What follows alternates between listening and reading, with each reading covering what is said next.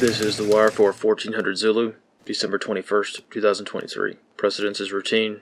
Information cutoff is 1300. Bottom line up front. Trump removed from Colorado ballot pending appeal. Conflict escalates in Red Sea. Beginning with international events, in the Red Sea Horn of Africa region, conflict escalates following Yemen's announcement of further combat operations in the Bab el Mandeb Strait. Yemen has threatened to lay mines in the strait and has increased the targeting of what few vessels have attempted to transit the Red Sea, despite a heavy U.S. Navy presence throughout the region. Most commercial shipping companies have rerouted their vessels to the longer route around Africa. At the moment, the only oil tankers transiting the Red Sea are those transporting Russian or Iranian oil, which have been granted permission to pass unharmed by Yemen. In the South Pacific, in response to events in the Middle East, Malaysia has announced that Israeli ships will be restricted from using Malaysian ports and from anchoring within their territorial waters. Analysts comment.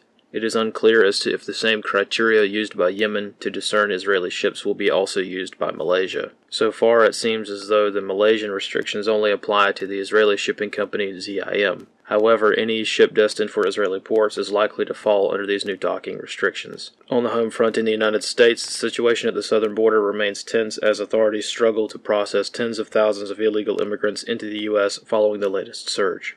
Most of the legal border crossing checkpoints in the Del Rio sector remain either closed or operational with limited hours. Substantial delays are also expected for commercial traffic, either inbound or outbound, due to the shortage of CBP personnel. Per Customs and Border Patrol sources, 200,000 illegal immigrants have been processed into the U.S. during the month of December alone. In Colorado, the Colorado Supreme Court has ruled that Donald Trump is ineligible to run for office, removing him from the ballot of the 2024 presidential election. Following this statement, both Maine and California are also exploring similar options to ban Trump from the ballot in their states. Analysts comment. This is almost certainly a political move that under normal circumstances would not stand up to an appeal. Analyst comments for this wire. Consideration must be given to the follow on effects in the event that the Colorado judgment is allowed to stand. As other states are also entertaining the idea of banning Trump from the ballot, flashpoints will emerge as long standing legal precedents are shattered by politically motivated judicial rulings. This concludes the wire for 1400 Zulu, December 21st, 2023.